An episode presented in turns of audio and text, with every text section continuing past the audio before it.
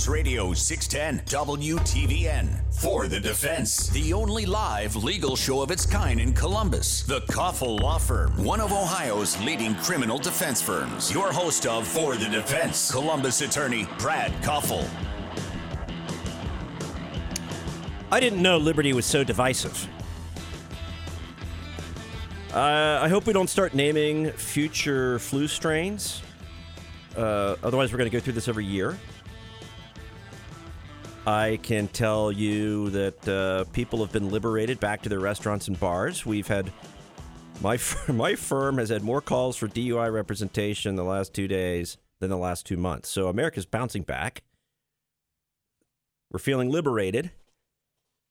But uh, hopefully, our kids can go back to school in the fall so we don't force homeschooling, Zoom learning, whatever nutty ideas that have never been tested or tried before, like kids wearing masks in school. I'm supposed to, I've got three jury trials scheduled here this summer that have been postponed, and I'm being told that I'm going to be wearing a mask, my client's going to be wearing a mask, and I'm not allowed to approach the witnesses on the witness stand. That uh, that's that's not going to work. Sorry, we're going to figure out who's making up these policies. Get back to that. But uh, back to school, let's hope that our government does not eliminate history class from its curriculum because our, our, our children, the future leaders of our country, uh, they now more than ever need to be taught in school and at home that the Constitution establishes federal government. It has three branches, not four, it has three. You have a legislative branch, executive branch, and the judicial branch the legislative branch, Article One of the Constitution, I think is the uh, the most important one there. Uh, but those are those are what you know. We all know those are uh, uh, uh, grant limited powers and defined roles to each of those branches. We call them separation of powers. Why? Because um, we we know as as men and women as man uh, that no single body becomes so powerful that it can rule tyrannically over the others. Uh, including the states, the people. Uh, we've got checks and balances built inside our government, and also the people check the government. We have enumerated powers. We've told the government what we are willing to cede, and we have a Bill of Rights just to make sure that they don't forget. So we, the citizens, set this up, not the other way around. And this is all on great display right now. One great thing about the pandemic, or the, the coronavirus, the pandemic, whatever you want to call it, uh, the, the the Constitution was intended to prevent the the over centralization or concentration of power in the federal government, and and it's it's the building blocks to prefer to preserve uh, a republican government, meaning that we vote in who we choose to be our leaders, and they can only do what we've told them to do. And if they run amok. We've got the courts, and they all check on each other. Why do we have this form of government? Well, uh, a millennia of previous written history has proved what happens when too much power gets in the hands of too few men. So back to that first article of the constitutional Constitution. I don't want to bore anybody, but uh, it's revolutionary, literally revolutionary. Congress, the legislative branch, is most directly accountable to the people. We can vote them in and out. They've got uh, uh shorter terms uh, they are accountable to us. Well, what have they done? They've delegated a lot of their decision making power to unelected agencies. Where'd this come from? Well, the Great Depression probably was the the big mm, the big seminal moment in time. FDR launched the New Deal. Uh, Congress passed laws creating federal agencies after federal agencies after federal agency, delegating power to these agencies to regulate whom? Us. Vast segments of the economy and daily life. And in many instances, bypassing right over the states. I mean, just state control, just right over on you know mandates from from federal government. Well, the Supreme Court, who's designed to check and balance such power, struck down a number of these programs. A lot of people may not know this, but you know, you, you go through law school, you learn constitutional law first.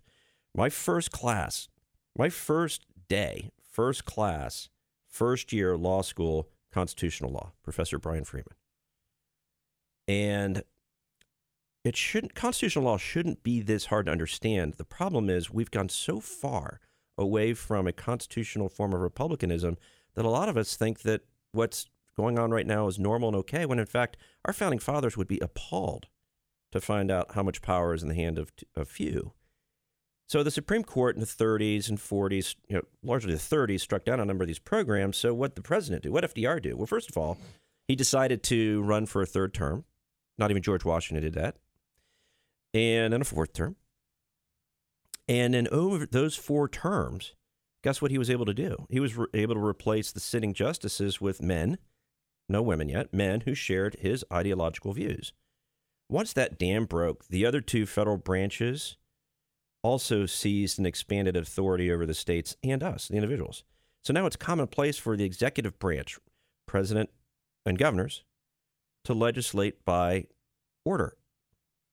Well, put that aside for a minute. We've been feeling that from our, our governors. This fourth branch that was never contemplated nor enumerated, meaning a contract. We're going to turn over some of our rights to the government, keep us protected uh, from foreign aggressors, protect us from domestic hostilities. These are enumerated powers. Uh, this fourth branch has very little oversight, has very few checks and balances. It has a voracious appetite for more power and control. It's the federal bureaucracy, and now it's dripped down to the states, and we have state bureaucracy, also known as an administrative state. Now, the administrative state it absolutely destroys the very idea of a representative legislature. Uh, they, these folks create regulations that have the force of law, rules that have the force of law, including criminal and civil penalties. Wait till you start to hear some of the stories that I'm hearing from my restaurant owner friends and bar owner friends from the last two nights. Wait till these stories come out. Wait till you find out what Department of Health inspectors are doing running through the bars and restaurants right now. If you're standing up and consuming alcohol, you're cited, the bar's cited. Just wait till you hear some of these stories. I was on the phone with a lawyer that represents a lot of these folks just a few minutes ago. And, I, and I'm like, I got to go. I mean, this is, I, we can do a whole show on this. But we have this, uh, these, these departments and agencies that have created so many criminal offenses that we don't even know how many are out there and try to appeal these administrative agencies. With few exceptions, the courts defer to these administrative agencies. So, modern administrative law, and now in law school, you actually have courses, uh, admin law. They have power, resources, and tentacles that boggle the mind. And how much money do we, individuals and business owners, have to pay lawyers, accountants, business consultants just to stay in regulatory compliance? I have another friend who has a law firm one of, one of the fastest growing law firms that I'm aware of, based here in Columbus, Ohio, that's going na- nationwide. All all their firm does is is represent businesses and trying to stay in compliance with these regulations in all the states they they uh, do business. So bureaucracy will continue to grow under all future presidents unless it is reined in by us, the people. And there's a way to do that. Uh, constitutional amendment uh, you, you can do it. But we have more on that in future shows. But this vast bureaucracy of rulemaking and executive fiat, the public, we're not being informed by our government and let us make our own decisions. But we're being indoctrinated and manipulated into believing both presidents and governors have limitless authority to rule by executive fiat in defiance of or over the top of our General Assembly or Congress. Those are the people that have the, the actual uh, authority and can oversee our governors and our president. Um, but we've delegated so much of this lawmaking power to departments and agencies of its own creation that the separation of powers doctrine is gone. We've got czars, we've got policy czars, immigration czars, environmental czars, labor, healthcare, welfare, energy. And just in the past three months, all Americans have met two such czars Dr. Amy Acton in Ohio, Dr. Fauci in D.C. My question is the Constitution specifically prohibits this. The powers of government should, should are supposed to be more divided, more balanced, more checks, more restraint. We were supposed to have an, a kind of an innocuous government uh, with specific grants of power, and now it's become this ever present and unaccountable force. Mark Levin says in one of his books, let me read this the federal government, the, the bureaucracy, the federal government is the nation's largest creditor, nation's largest debtor, nation's largest lender, largest employer, largest consumer, largest contractor, larger grantor of property, largest property owner, largest tenant, largest insurer, largest healthcare provider, largest pension guarantor. That's our federal government.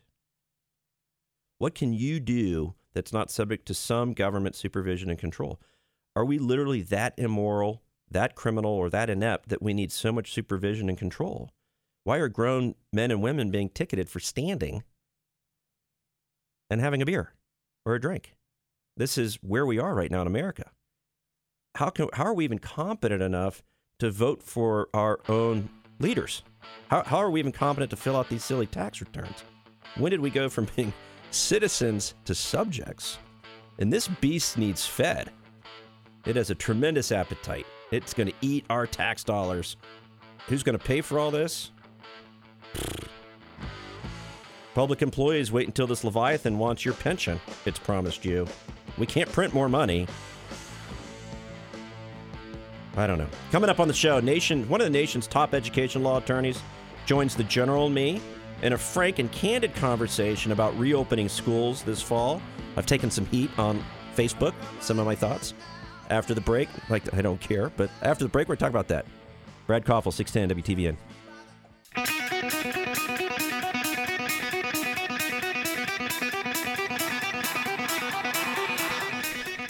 If you're just joining us, uh, I'm attorney Brad Koffel with the law firm of Koffel, Brininger, Nesbitt. The general is with me, attorney Eric Willison.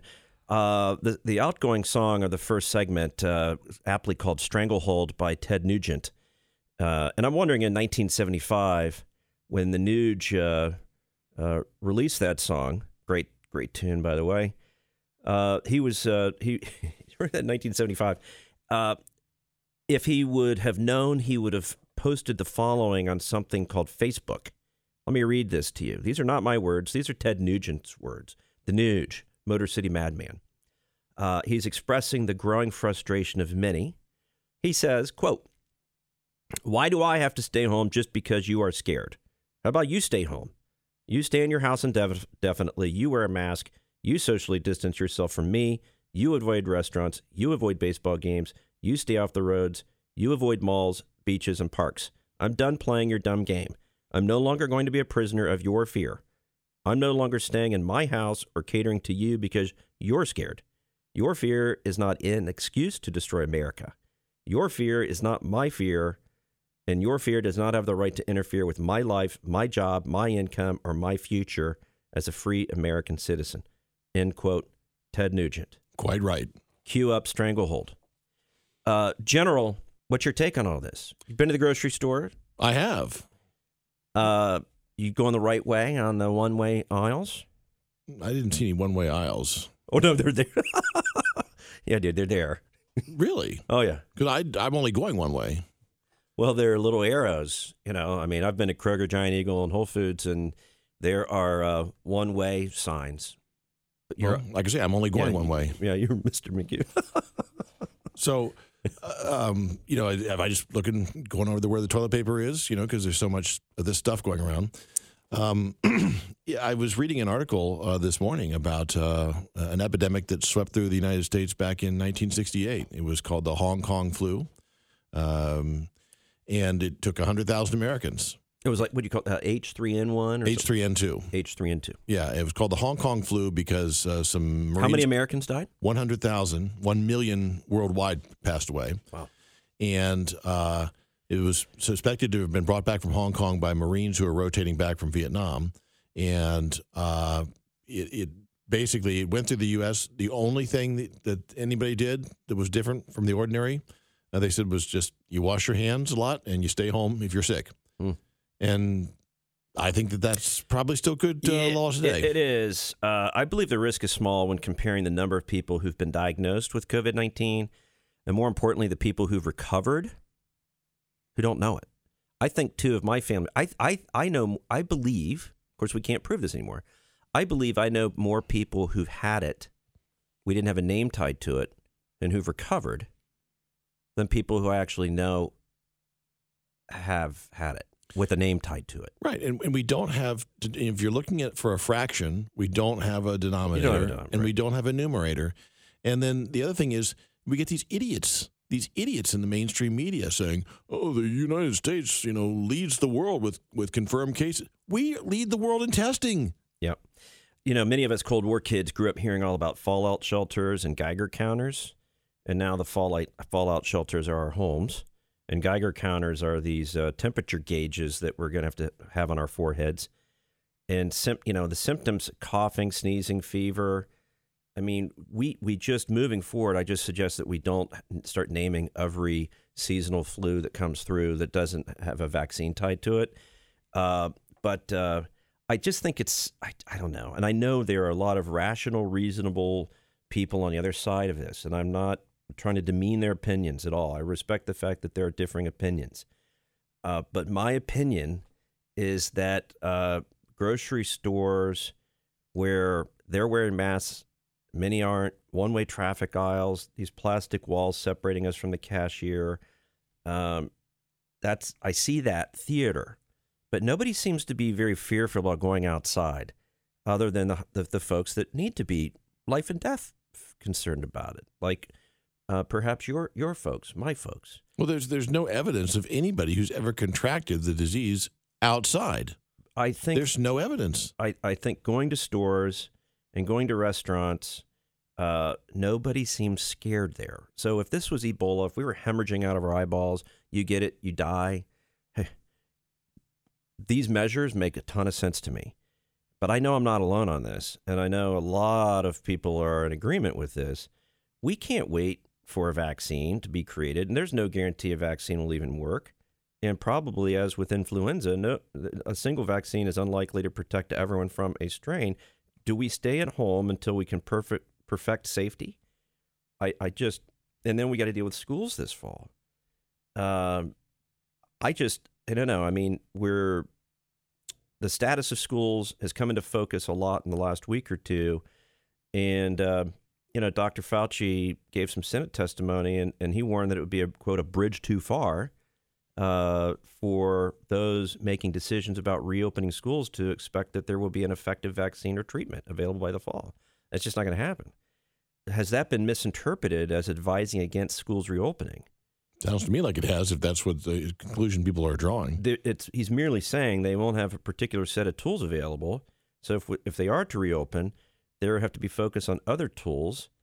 But uh, you know, the we know the lethality who it affects: seventy year olds, eighty year olds, Like Ted Nugent. Yep, and apparently prisoners and corrections officers. Uh, I don't believe that septuagenarians and octogenarians, corrections officers, and inmates are going to be teaching our kids. That leaves our teachers and our janitors and our administrative staff. What do you do? Because there are plenty of those folks who love what they do, Mm-hmm. but they also do worry about their health or taking something home that gets to their parents. And that is a legitimate concern. I think it's very simple. Instead of quarantining the healthy, we need to quarantine the sick and quarantine those who are at risk. Most teachers that I walk around seeing are a lot younger than I am. And if there are going to be some older teachers, well, you know, there- there- there's, there's going to be some parents who are a little bit nervous about sending their kids back in the fall. Why don't we have the older teachers do the homeschooling for them? I think that the we have to also that what is being taken into consideration are the huge societal costs of closing or severely restricting the reopening or going through this whole new, you know, uh, method of educating that may have little or no health benefit relative to the absolute detriment or cost to the kids. Relative to our constitutional right to an Yeah, education. And we're going to talk to attorney Susan Stone up in Cleveland, who's one of the nation's leading education law experts.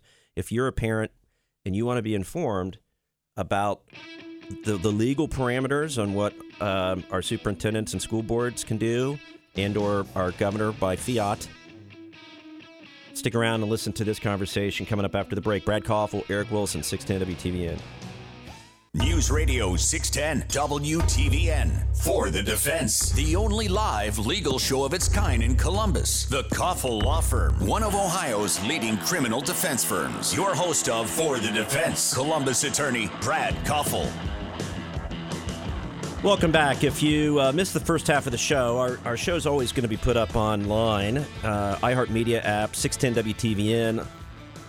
Uh, com. Normally on Sunday afternoons. Emily, uh, my producer, can get that up there. Our law firm's website, koffellaw.com, K O F F E L L A W.com. Monday through Friday, I'm representing uh, individuals, uh, middle school, high school, college kids, adults, their parents on various types of crimes, um, investigations and prosecutions and indictments. And um, on the weekend, I get to prep for the show, and on Sundays at 11:06, we go live with the general, and we get to talk about uh, what is happening in America, and we, we look at it from a legal lens. But the first half was on this this administrative state that we're dealing with, where a lot of the hard political decisions by our elected elected uh, uh, officials, our legislature, and our um, presidents and governors get to punt to unelected administrative agencies and directors. And our founding fathers never contemplated the ability for them to punt. Uh, the whole contemplation was we'll tell you what you can do. And if you don't do what we tell you to do, we're going to vote you out. But now we've got this federal and state leviathan that needs to be fed. And it's all these agencies and all these agencies and all these agencies and they regulate almost every form of life to the point where you, you really don't have a lot of free will. You have to check in with the government on every step of the way and see what you can do. Wait till you hear about the restaurant and bar owners from the weekend. Wait till you hear these stories. People standing up, holding a beer. That's a violation of a regulation that came out late Thursday afternoon. And restaurant owners and bar owners who were studying this with their lawyers uh, caught them all by surprise. But these regulations just come out of the blue. There's no, there's very little oversight. There's very little checks and balances, and we're going to continue to plow down on that concept in future on future shows. But first, uh, we we have on the on the line. I hear her rustling around back there. Uh, a, a, attorney Susan Stone in Cleveland, and Susan, I believe you have one of your partners with you. I do. I have Christina Supler. Uh, the other half of the dynamic duo here in Cleveland. Thanks, Brad, for having us. Well, it's a thrill. And for those of you that don't know, uh, th- these two lawyers are arguably two of the top in uh, in America on education law, uh, civil rights, Title IX. Um, they are not afraid to sue any university or school uh, district that is violating any student rights, and they're they're wonderful. And I refer cases to them, and they are absolutely five star uh, and they, they love what they do. But in most parts of America, Susan, children have been out of school since the middle of March, and in person learning has been canceled. And now, with a wave of summer camp closures rippling across the country, there's a raging debate over whether schools will, what type of position they'll be in the fall. Talk about K through 12, but also we have college kids and their parents who've spent tens of thousands of dollars for their their kids to live and learn on campus, and they're starting to reach a conclusion that this isn't what they paid for uh, distance learning and the value proposition of online of, of higher education. Let's talk about K through 12. Uh, Susan, what do you, you guys uh, what, what, do we what do we need to know here going into this? Uh, if you're advising a superintendent or a school board or even the governor. So we have to look at the Ohio Statute 3313.48 that provides for free education. And what that statute states, Brad, is that the Board of Education in each city shall provide for the free education of youth within the district. And that schools are supposed to be open for so many hours. Basically, for little ones in kindergarten, it's 455 days up to you get over a thousand hours once you get into high school. Now, the districts are going to argue that open for education is the same as distance learning in this time of COVID 19. What that sounds great in reality, but what does it look like in practice in the homes across the state, uh, across the state and across the country? And I'm here to tell you, as an education lawyer, is that this is going to be creating issues for our children. They're going to last far beyond COVID. Uh, Christina, why don't you even talk about what it's like for your little kids in your house? Sure. Fortunately, I, I'm in a situation. I have two young children, and um, they're they're both very motivated and, and self-directed. But nonetheless, especially for little ones, the bottom line is doing distance learning at home with you know a parent working it's just not the same as being in school and i think you couple the changes in learning with trauma or emotional you know fallout from the closure of schools kids missing their friends parents perhaps being laid off um, and you know experiencing financial struggle the bottom line is learning at home distance learning is not the same as the whole emotional social education experience that children have when they're in a school building. You're, we're listening to attorneys Susan Stone and Christina Supler, uh, Cleveland-based education law, uh, education lawyers, Title IX, civil rights, and they are wonderful advocates for their clients. Uh, let's talk about uh, Susan. You brought up to me on the phone yesterday when we spoke uh, special education services. Uh, uh, talk a couple minutes about that, uh, Susan and Christina. Sure. So the federal government has a statute called IDEA, the Individuals with Disabilities Education Act. And in that act, basically, all states are required to deliver to students a free, appropriate public education to students with disabilities in that you're supposed to receive, if you're a student with disabilities, an edu- individualized education plan that gives special education and related services speech therapy, occupational therapy, social skills therapy. Now, the Department of Education is basically saying, under Betsy DeVos, schools, do your best. But in practical terms, what does that mean for a student with disabilities? If you're autistic and you require socialization, that cannot be done in all practical purposes when you're sitting at home. They're saying for blind students, it's okay, you can pick up the phone and give education, you know, through the telephone. It's a disaster what about, kids. Susan, what about ADD, ADHD? That seems to be the number one uh, diagnosis that I see in my practice with, uh, with, with 504 IEPs. There's a new syndrome out called now toxic stress. And toxic stress basically is the way the brain reacts to any type of stress, much like PTSD. And they're finding with students, they're now feeling this toxic stress worse. And if you're ADHD and you're trying to learn and sit there and focus through the lens of a computer, they're saying this stress level is reaching proportions that we have never seen. And it is actually worth giving them this distance learning than no learning at all because the anxiety, the stress levels are just reaching all time high. And they're saying that these students are not absorbing any of the curriculum or very little of the curriculum. It's almost impossible for a student with ADD to handle sitting in a chair focusing on a screen. And I would say the reality is how many of us have homes where there's a spot or a location free of distraction where students, particularly little ones, can sit down and try to, again, dive into schoolwork. I mean, we're just, we're surrounded by distraction day in and day out. I, I, Dogs barking, yeah. siblings on different schedules, parents on computers, uh, the, oh my gosh, even the washing machine going yeah. is a distraction.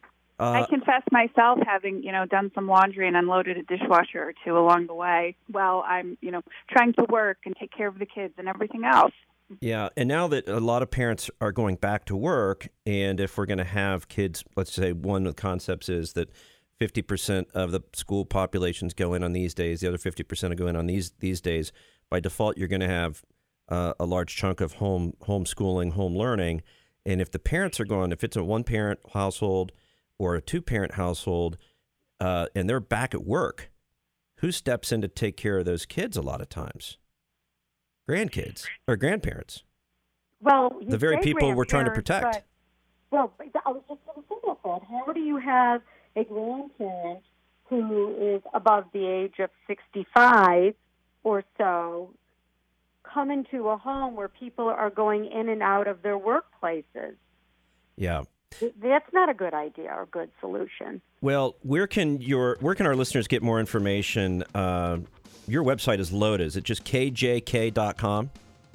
Yes. Uh, you can find us under type in our name, Susan Stone or Christina Supler at kjk.com. We are putting out blogs, we're putting out podcasts, we're videos. Awesome. And we're trying to stay on top of all of these issues. That's where I go for a lot of my information, kjk.com. Uh, Susan Stone, Kristina Supler, both fantastic lawyers. Thanks for stepping in on our show today and giving us some good information. Have a great I rest think of we you. had happy information for you, Brad. Awesome. Not looking good out there. I know, I know. We'll talk to you soon, no doubt. After the break, the general and I are going to look at some of the economics that uh, you may not be aware of. After a little Goldman Sachs study came out recently. Brad Koffel, 610 WTVN.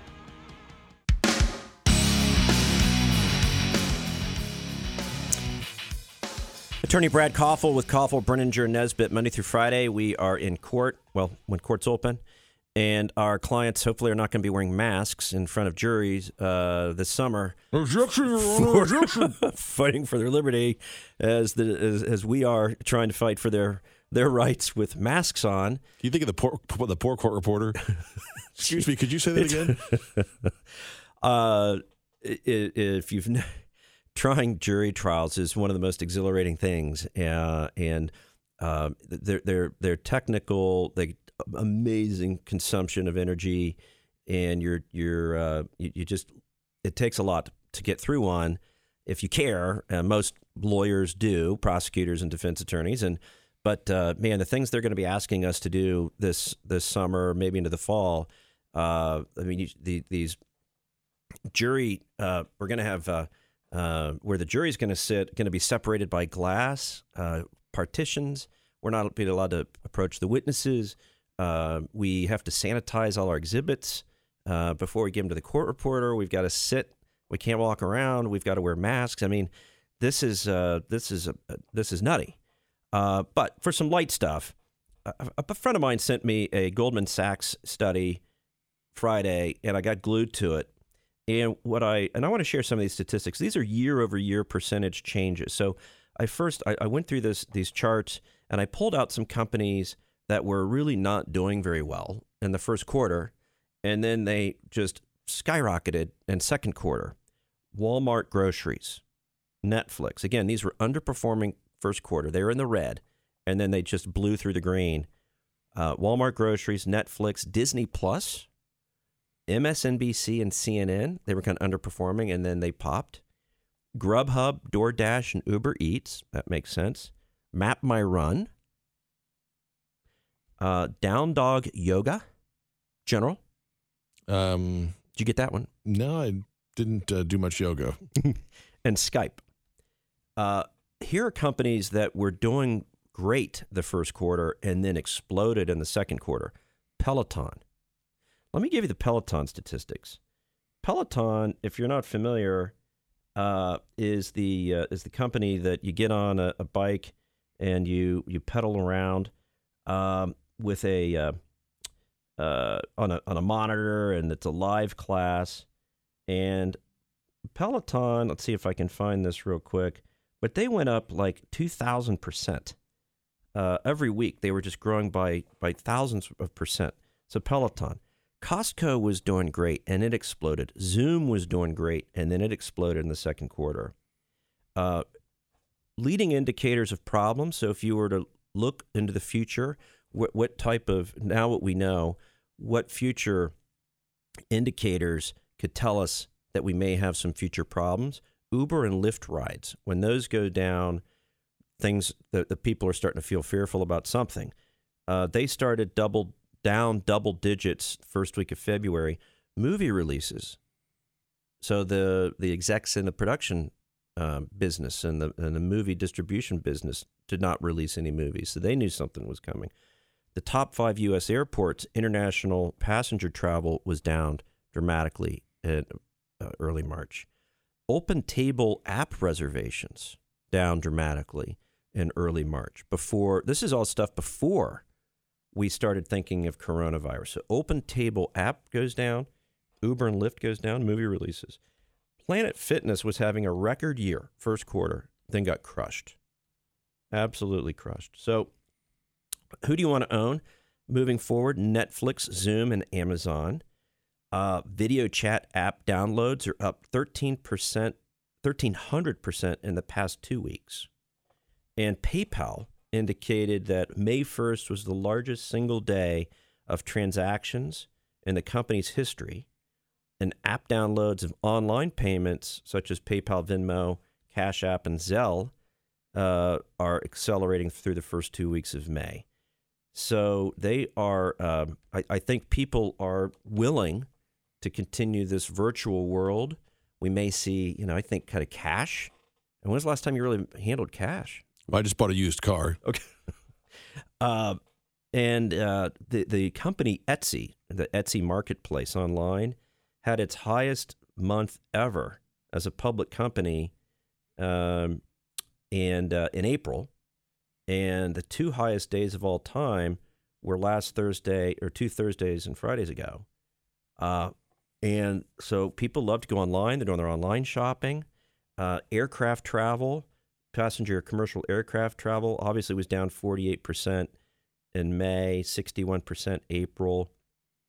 But we're starting to see some signs of life. There, there's a, a bit of a pulse in um, lodging, uh, hotels, and, and resorts that you can drive to, and leisure markets. Naples and Sedona specifically are seeing pops, according to this Goldman Sachs study, and they're seeing the first signs of recovery for the Memorial Weekend bookings.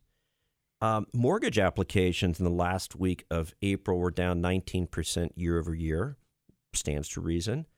Um, but they were down 35% the first week of April. So mortgage applications seem to be coming back.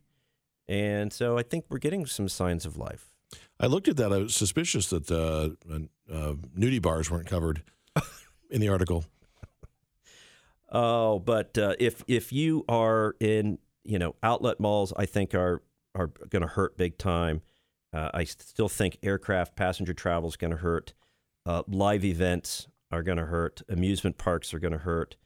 Curious to see what happens with sports, and I'm also very curious with uh, with Uber and Lyft. How many people are going to want to get back in there for a while? I think that a lot of people are going to start missing places like Disney World, and they're just going to say, you know what, I don't care. Let's go. I do too. I, I think it's going to be. I think it's going to be early 21 before that happens. Anyway, Brad Koffel, the General, Eric Willison. That's the end of the show. We'll see what happens in America this week. There'll be plenty, and we'll talk about it next Sunday. Have a great, healthy rest of your day.